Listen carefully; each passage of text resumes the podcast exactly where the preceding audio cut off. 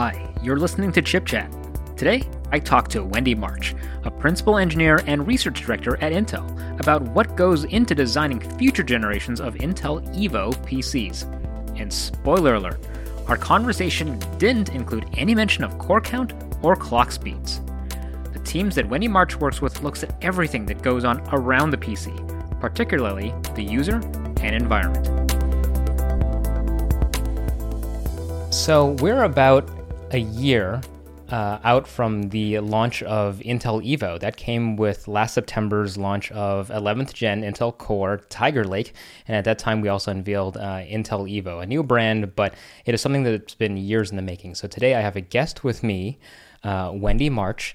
Could you please uh, introduce yourself and tell us what you do at Intel? Hi, Marcus. Nice to talk to you. Hi. So I am Wendy March. I'm a principal engineer at Intel, but I'm also the director of our research and experience definition team. And we're part of the client platform and silicon architecture group within CCG. That's a huge number of acronyms. Um, but basically, what I do is lead a team of researchers and designers. And we work with architects to define our future platforms. So we go out and talk to people and understand how they're using technology and then how we want to design our platforms. Like what, what are like what's really important to them and what do we need to enable for them going forward? Um, that's what i do so, principal engineer at Intel, I know these are some of the smartest people I've ever talked to at, at Intel. So, when people think of engineers at Intel, they think of people who design the transistors or the chips or the systems and the power supplies and the power deliveries. But you do something uh, quite a bit different, everything that you've said. So, could you tell us more about, you know, this is a different type of engineering role um, than the ones that most people think about? Yeah, and I think that's um, part of being you know, principal engineer is a technical title. And so it's a little bit funny for me, really, that I, I've become a, an honorary engineer. Um, but it, it's a recognition of what we do as being a technical role. So we sit in a very technical team, and it's um, about being a, a, technical contributor to the team. So um, I'm focused on um, both user research and user experience definition. Um, and that that's what I bring to that technology. Um, really thinking about what needs to um, to go into our technology. How do we design it to better support people's needs and desires? I think that's exactly it, right? You can make the smartest technology in the world, but ultimately people have to use it. It has to be useful mm-hmm. for people. So, uh, can you tell me about what that um, what the role is of uh, I assume I, I, see it as like a social science, right? How do people mm-hmm. interface with technology? What is that uh, human machine interface? Um, yeah. You know, can you tell me about that research? So we do. Um, you know, Evo was our first big attempt at doing um, what we've now kind of described as an outside-in methodology. So kind of not just going, well, we've got this technology, I bet it'll be useful for something, which tends kind of, you know, that's kind of very inside out method of, of trying to like, well, make it fit. But instead saying, you know, what, what is happening in the world outside? So we, we start with research. We always start with research. We have um, trained anthropologists on my team, and they go out and do different types of research. Sometimes it's kind of longer um, or, or, sort of more exploratory research, just kind of really understanding um, what people's lives are like, how are they using technology, uh, what's different maybe about being, um, for, for Evo, it was about understanding what's different about being an independent consultant, for instance. So you have this life. Uh, this was pre-pandemic, so when we first started research, kind of thinking, people who are very mobile, who are working from many situations, going out and about, um, and they don't have the kind of infrastructure that we do to depend on. Um, well, it's kind of slightly less now because we're at home, so we don't have IT at home. And you know, you're, you're moving between um, maybe an office that's not yours, you're moving to a cafe, a, a, a customer site, um, maybe working from home, and you really have to sort of plan your day. You have to take a, your kit with you, think about what you need, and you really have to rely on on that technology every moment. So we really wanted people um, to think about how we made that work for people, how we really made sure that our laptops were always ready. The idea of being always ready when they were became really important, and we wanted to communicate the situations that people were in. Like, what was that really going to mean? What you know that that moment when you get into um, customer's uh, you know working with a customer and you need to present and you can't connect and you're fumbling around on the floor and that, that moment that everyone's had and is always kind of embarrassing and a bit difficult and and it's like we want we want people to to feel confident and to feel that they can really trust um, our laptops to to be there when they need them so these personas you've created like the one that you just described um, were these just assumptions that that the the team has made, or was there some real study of real people behind these personas? Oh, absolutely. Our research takes different forms, and from um, the personas that we created originally for for Evo um, and Athena, we we had multiple studies. So we had one um, sort of international study that we did with independent contractors. And then we had others where we looked at students and people working from home um, really, um, and it was also drawing upon my colleague Mel Gregg's research, which she'd done over years, looking at um, people's working from home practice. So really understanding just that that kind of tight relationship that people have, and we, in order to create design personas, you do bring together kind of multiple research um, research sources, so that you don't just have like it's not just Marcus and and just Marcus as you know Marcus. We we tried to bring those things together um, to exemplify different aspects of of our findings. So as we look for insights within the research, and then kind of think, well, what like what is most important? So we put together a um, design personas, and then we put together a day in the life, and that that shows kind of both what they're doing, the technology that they're using, uh, and what they're trying to get done.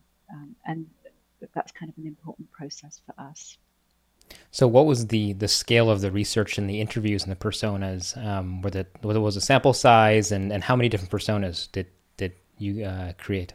That's actually quite a tricky question to answer because we based it on on multiple studies. But one of the big studies we did um, early on in Evo was I think we talked to about 30 to 40 people. So it's not just kind of a survey. We actually go out and talk to people. We follow them around. We go, go home with them um, and follow them into cafes and kind of watch what they're doing often. So it's it's it's more in depth. Um, it's qualitative research, uh, sometimes backed up with quantitative. So we where we'll ask surveys. Um, so it's kind of it's not about numbers so much as kind of depth. So we went in that case we were in the U.S. Um, we went to Sweden and we went to China um, because we were still traveling. Um, so we, we did that research there. Uh, we then have ongoing um, studies that we do maybe around particular things where we got very, very focused on collaboration and video conferencing as a really important thing that um, was kind of a key part of people's days that we wanted to improve. So then we did some very focused studies where, again, we went out and, and talked to people and and video conferenced with them and, and talked about kind of what worked for them and what didn't and how they collaborate. So um, we, we, and we've done several of those as well. So kind of as we we kind of it go sometimes it's very broad and sometimes we'll kind of get like very very narrow into into particular research questions um, that we want to answer. And it's it's uh, interesting to hear that you made the distinction between what is uh, qualitative research and quantitative because in the chip mm-hmm. business, especially when I, mentioned transistors earlier, it's a very binary. It's on or off. But mm-hmm. people are not binary, right? They're very, no. they have different usage models. I think the idea of, um, you know, back in the day when they tried to measure the average chest circumference of a man to find the measurements of an average man to build uniforms and build military equipment to them, as they found that when you design to the average, you design for nobody. Sorry, that is yeah. an interesting aspect of of, uh, of trying to design anything. Uh, yes, and then you design for the average. You definitely design for um, a certain kind of average man, and definitely not a woman. Uh, the you know, the two forms of research are actually interesting together because it helps you you have more confidence often in what you're saying. You know, like we've we've seen this, we know that it matters to people. So even um, it's funny, one of the first interviews I did, looking particularly at video collaboration, and we talked to a young woman who was based in San Jose, and she was related to a um, she worked for a university actually in the northeast of um, the US, and she so she was remote and actually remote from remote because they had a, a, West Coast office, and she was kind of just mostly working from home. And she talked about how she had to, you know, have these meetings that would start really early in the morning, like 6 a.m. because it was all East Coast time, and she'd be expected to be on video the whole time. And how she was one of the first people I met who talked about what we now call Zoom fatigue. She was like, you know it makes me really tired. And and and no one was really talking about that. And so that was kind of really interesting. Sometimes you so you get these kind of individual insights, and then you go out back to more quantitative methods to sort of say, well, you know, is she alone in that? Is she kind of completely unusual with her with her tiredness? Um, you know, but obviously, it turned out that she was just a a very um, forward person in her in her Zoom fatigue. But it's kind of like just she was kind of embarrassed with it, that just kind of sitting there and having to be sort of watched and be kind of performing the whole time just exhausted her. Uh, you know, we we also met quite a lot of people who talked about um, lighting and how just they struggled with with lighting and um, how it just kind of like whatever they did, they just felt they it, like kind of they were in the dark and they looked unattractive. just kind of you know I could sympathize with, um, but just kind of like what you know what what do you do to make that work? And how can we you know we, how can we use you know our our technology to to to kind of understand that image and and help people look better? Because really what you want to do if you if you're actually on video you want to try and look your best as as we're very well practiced these days, right? For those of yeah, you watching the video version of this podcast, you can see that, but uh, you can you can pretty much imagine that after uh, you know a year and a half of working from home, this has become uh, very used to it. Zoom fatigue is definitely a real thing, but um, I think we adapt, and I think that is one other hallmark that you talked about on uh, Evo is the the adaptability of mm-hmm. of the designs and the hardware. So the next question I have is: so you bring all these you know research findings um, how how do those translate to the technology to the platform architects to the engineers at intel who uh, design these systems and work with our partners? How does how do those findings become uh, laptops or products? So that's been really um, a very interesting part of our our new sort of outside in process and how we've moved from you know, take, taking research and everyone going, mm, that's really interesting, um, actually moving it through a process of, of definition and then through technical decomposition process. So how do we how do we actually kind of go, ah, oh, that's an interesting thing. Maybe that's something we can fix or something that we can help with. And then really understanding that down to a level of detail where we know what the problem is, because you can't really solve it until you know what the problem is. And then um, kind of giving the requirements to actually fill, fulfill that. So, really, a lot of what our the research and definition work is, is actually giving detailed requirements, um, which then the engineers and the architects can respond to and say, okay, this is how we're going to fix it. Um, so then we can say, as we as we write um, big requirements documents, a lot of documentation, that um, you know once we get all the way through to the end, actually, is it better? Like, did we solve that background noise problem? Uh, have we made the lighting better? Um, because we, we want people to look look good and that it has to work for everybody and not just be washed out, for instance. Or, um, you know, we've said that it the battery needs to last even while you're doing X hours of video conferencing, or when you have, um, you know, th- this kind of real life environment where people have a browser open and they have a Slack channel open and they're doing video conferencing and you know all this thing that's going on in their lives.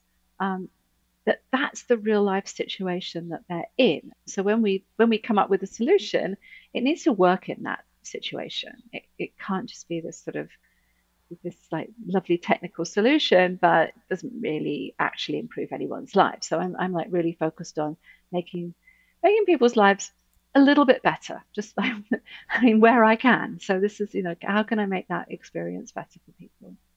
Of course, and a lot of what you've described just to me just sounds like making a a better computer, right? You're saying better cameras, better microphones, um, more features, a, a, bigger or more efficient, a bigger battery or a, a, more efficient system.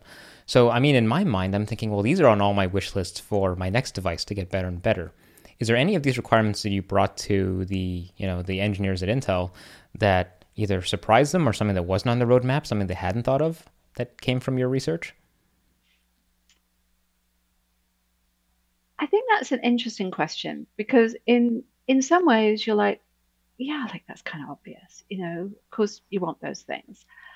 But having having the research insight gives us all a really clear idea of exactly what we mean. So when we just say, oh, it needs to be a better camera or you know, is it, but it's like, why? What are people actually trying to do and in what circumstance? Because you can't just go to an engineer.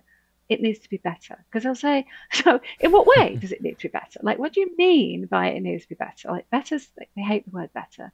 So you have to get a bit more specific than that and give them much more context. And I think one of the big things for me that uh, the the research and then the the work that emerges from that, the you know the personas, the def- the kind of kept the sort of detailed scenarios and flows is that it gives everyone a very shared idea of exactly what the problem is that we're trying to solve.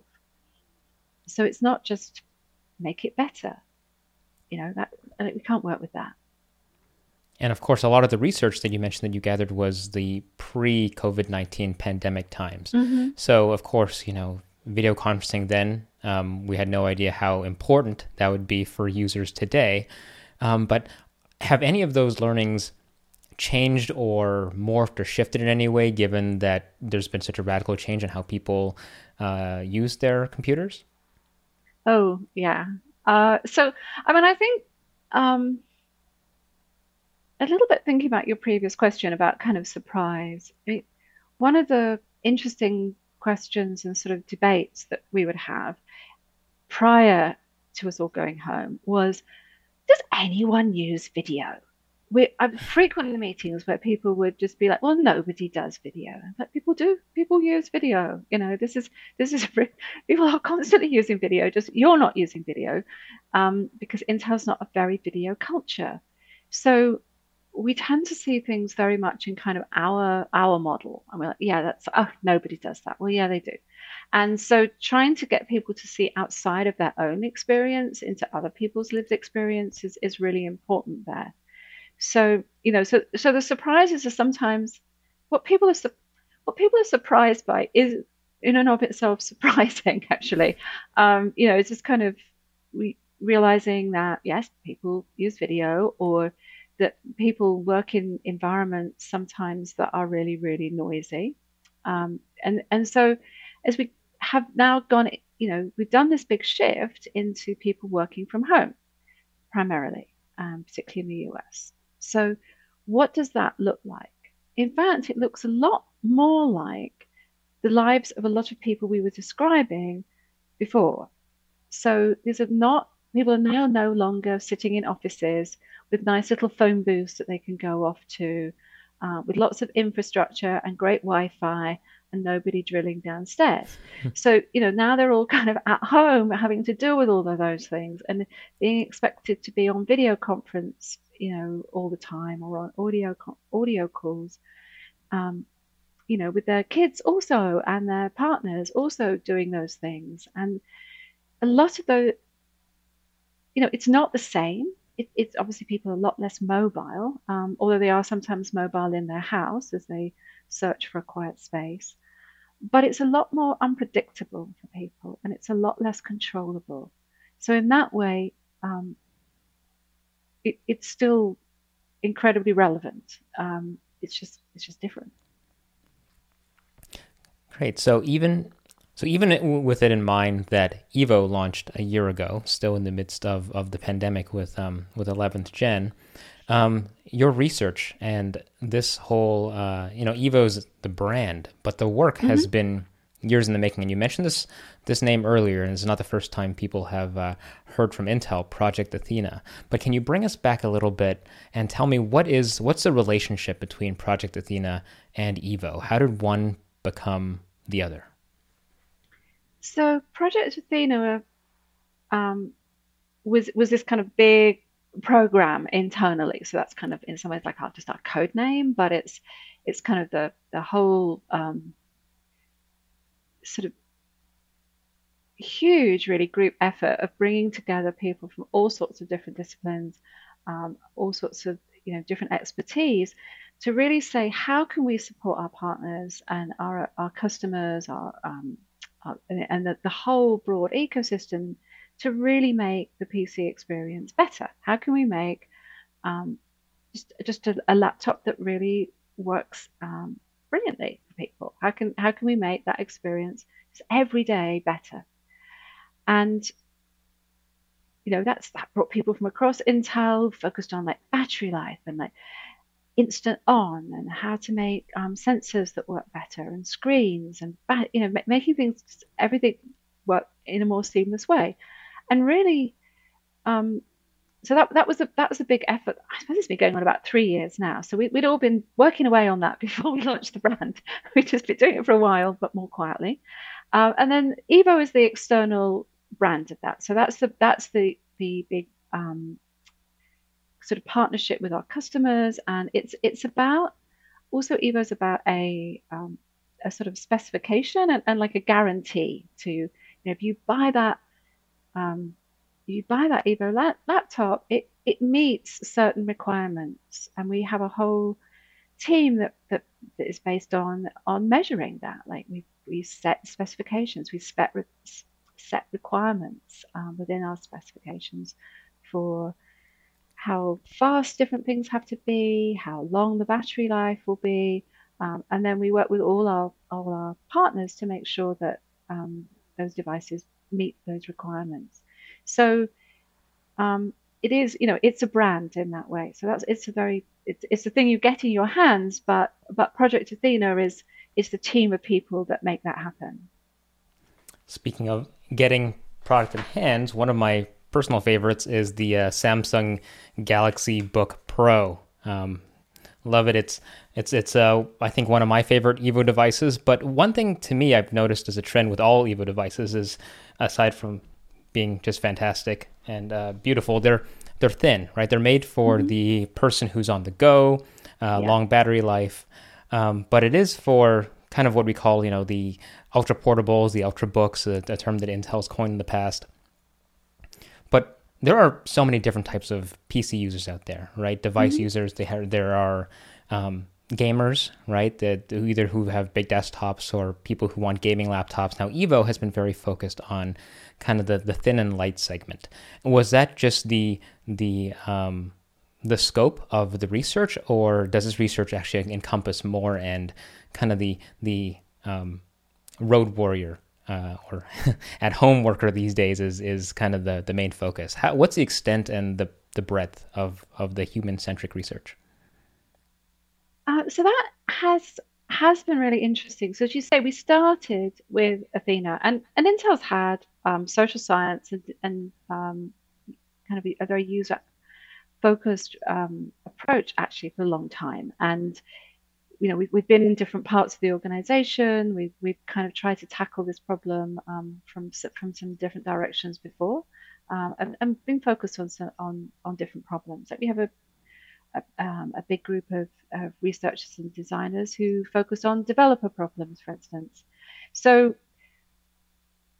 this kind of specific um, kind of practice of, of trying to like really focus on that whole laptop experience right down to the platform and silicon level for um, for Athena has turned out um, actually to be very successful. So we then kind of expanded that. So when I said back at the beginning that I'm part of um, research and experience definition for our client um, platforms, we do that across the different segments. So I have um, researchers and, and designers who are focused on gaming, um, who are focused on, on creators, who are focused on education.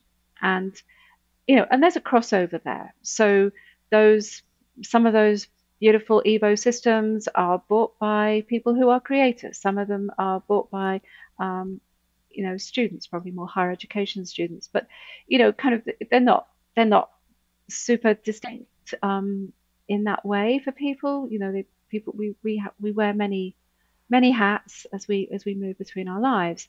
So, um, but it definitely is an an approach that we're bringing to more areas of our work within Intel that we can say, okay, let's let's really think about what those requirements are and how do we design, um, how do we enable the platforms of the future because I think it's really interesting to think about, um, you know, the kids who are going to college now um, will be entering the workforce in four years. So as we're designing silicon that's going to be ready in four years, in like 25, we need to be ready for them. You know, it, it's going to be emerging at the same time. So understanding the things that they're doing now, the things that they're starting to do, um, you, know, that that's important to us because you know how you kind of learn often often in kind of college and in your first few work experiences you know the, the growth of of cloud-based collaboration has been happening for a long time and it, it's a lot driven by um, sort of the, the experiences of people within education so what I'm hearing from you is, you know, Project Athena is an ongoing project. Even though we launched Evo, this is not a one and done. The work continues, and um, I, I, know I asked this a little bit earlier, um, but I'm I'm curious that yes, a, lot of the definitions and requirements that you built in pre-pandemic are relevant today. But has the pandemic forked any of that research or brought you down a different road that you weren't expecting? I mean, of course, everyone's lives have changed, but has it, you know, um, has it changed the course of of the original, I guess, the the path of research and the intent? Um, as you say, it tends it, it you know it is ongoing. So we we talk a lot about the research we did right at the beginning, um, but we do that. Um, we do we've done big studies each year, uh, looking at some of the different aspects that that people are are focused on in their lives. So so I think what has what maybe not necessarily forked, but the way we've done research has changed. We've been forced to do it virtually, like you know everything happens now via the via the screen. We we, we do sort of video based um, interviews with people, um, which has been really interesting. Actually, we don't we we do these kind of um, sort of multi um, part things where we we talk through with people what they're doing, and they, we give them exercises like diary kind of exercises to do. But it is virtual, uh, so that has a has one benefit in the sense that we don't um, you know we can see people in multiple different places. It's not depending on where we where we travel to. Um, you know, I, I don't love it as much. Uh, I, I miss that that being being with people and particularly with people you don't know and uh, you, you, just ask them different things when you can see their lives differently. So I, I kind of I, I miss that. I know my whole team misses that hugely so that you know that that way has changed. Um, but we still continue to do um, you know cycles of research. We didn't just kind of do it and go oh yeah we know about, about that. It, it, it, changes. So that has been really interesting in what we learn like how we learn new things. We got very very focused on working from home obviously and what that looked like for people. Um, you know i think it has you know how, how people juggle things and how people change and think about the devices that they have, for instance, in their homes has been really interesting. Um, you know, one of the things, of course, is that not everybody has, you know, has the privilege I have of this kind. I have a lovely office, and this is my office at home, and I have a space, and um, I can shut everyone out, including the cats. You know, but that, but not everyone has that that, you know, that that ability, and um, you know, so and often people talk a lot about having to sort of put things away. And we, would already seen that, but I think realizing that actually it's much a much bigger issue for people that you know they ideally people have a big display, but not everybody does because it feels like an imposition of work. So if you have, if you if you work in your living room or in your bedroom, you might not want that big work thing sitting in the corner. You know, so just kind of how how you connect different devices, how you sort of kind of fold and unfold and set up your workplace so that you can put it away. Um, I think that's that's been really interesting for us and thinking about how devices work together. Um, so so we're continuing to think about that and, and how important that is for people in multiple different ways. Um, and then just kind of, I think something that, you know, obviously we were thinking about collaboration and video collaboration beforehand, and it's become like hugely important. Um, you know, camera on, camera off. Like it's you know, people have very different kind of thoughts about that. But I think one of the really interesting things is the idea of kind of um, the idea of sort of inclusivity and meeting equity that I think has come to the to the foreground. So as we as we're thinking about going back into the workplace, sometimes, and some people, and not everyone, and then really not everyone was ever there, you know. So, like, how do you really bring some of the things that have actually been great about being remote? Um, if if we have people going back into offices and like like how do you how do you design for that? How do you understand that experience and actually design for it in a way that people are going to be able to use. So if you're still, um, you know, someone on my team is in Arizona and some people are in California and some people are in Oregon and they, you know, even in California, they're not, you know, they're not all in the same office even. So the occasions at which we'll all be physically in that same room, you know, I'm like, I don't even know when that will happen. And I think that's people recognizing that um, for their their own experience and, and realizing, of course, yes, that was true before. Um, we see it in education too, that people are kind of like, well, you know, the kids have gone back to school, but but maybe those, you know, that class is having to stay home, or those children are having to stay home. And what what's that going to look like? How do we enable everybody to be to be part of that? Um, and that's been it's been a huge benefit for people actually um, in the last kind of year for some people that they've probably been better, more included than they've ever been because they were at home before. Um, and they, they didn't want to be the person at the front with a post-it note maybe. So how how how do we actually continue to make that work and not just kind of drop some of those things that that did work for people? Um, you know, it's having be able to have captions um, is, really helpful for people either because um, you know they're they're first language is not the language of the meeting or the conversation. Um, it doesn't necessarily have to be about translation. It can just be like, I can't quite hear you, or I'm, I'm I can't quite concentrate. Um, how do we, you know, or I, I want to take notes. Um, you know, so how do we, how do we make that a better experience? How do we realize that, you know, how do you, if you think about the visual experience, some, um, um, you know, my team's also thinking a lot about accessibility and inclusion, uh, and how do we kind of think about that across our different platforms? That, that's um, just going back to when I asked how did the research start, and you said you followed real people. Uh, to coffee shops or you know p- uh, frequent travelers who might be waiting at the uh, you know airport terminal or at the gate and then working on the airplane and now all of a we sudden don't follow them on planes oh don't follow them on planes well, I, what if, what if they're going to Hawaii? I mean, I would. I'll, I'll volunteer to follow some uh, mobile workers to, to Hawaii.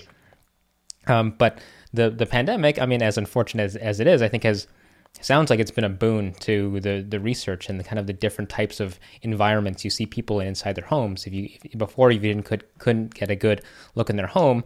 Um, I think maybe the, the data that you're gathering about what some people's workspace, as you said, some people may not have a dedicated workspace and they're working through mm-hmm. different environments and challenges and cats and children and dogs and all that all that sort of thing. So I think that that has um, definitely helped. And uh, one thing that you mentioned, and I'm glad you did, is um, could you tell me a little bit more about the accessibility uh, considerations and the in- inclusion? How do we make this technology not just work for people who go to coffee shops or work at home among cats, but people who uh, have different accessibility needs? How is that being studied and addressed?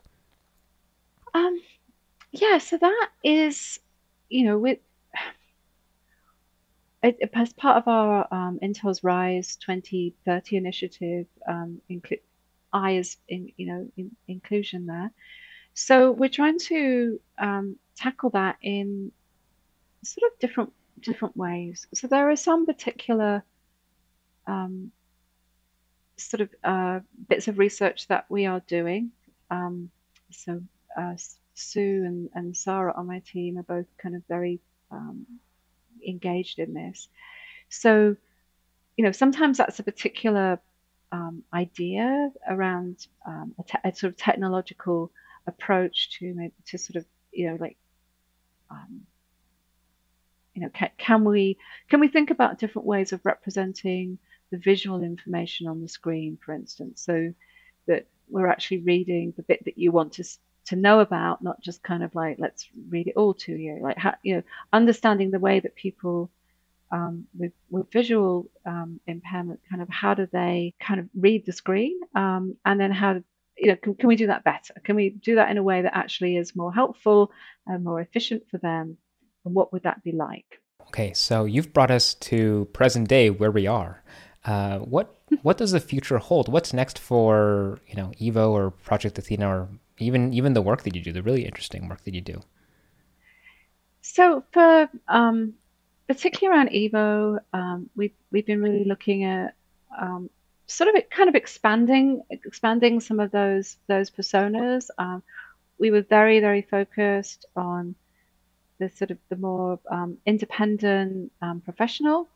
Um, kind of really we in the last sort of year or so we've we've really been looking at um, our more enterprise workers, what that means in the sort of the idea of the agile enterprise, for instance. So kind of really think about that.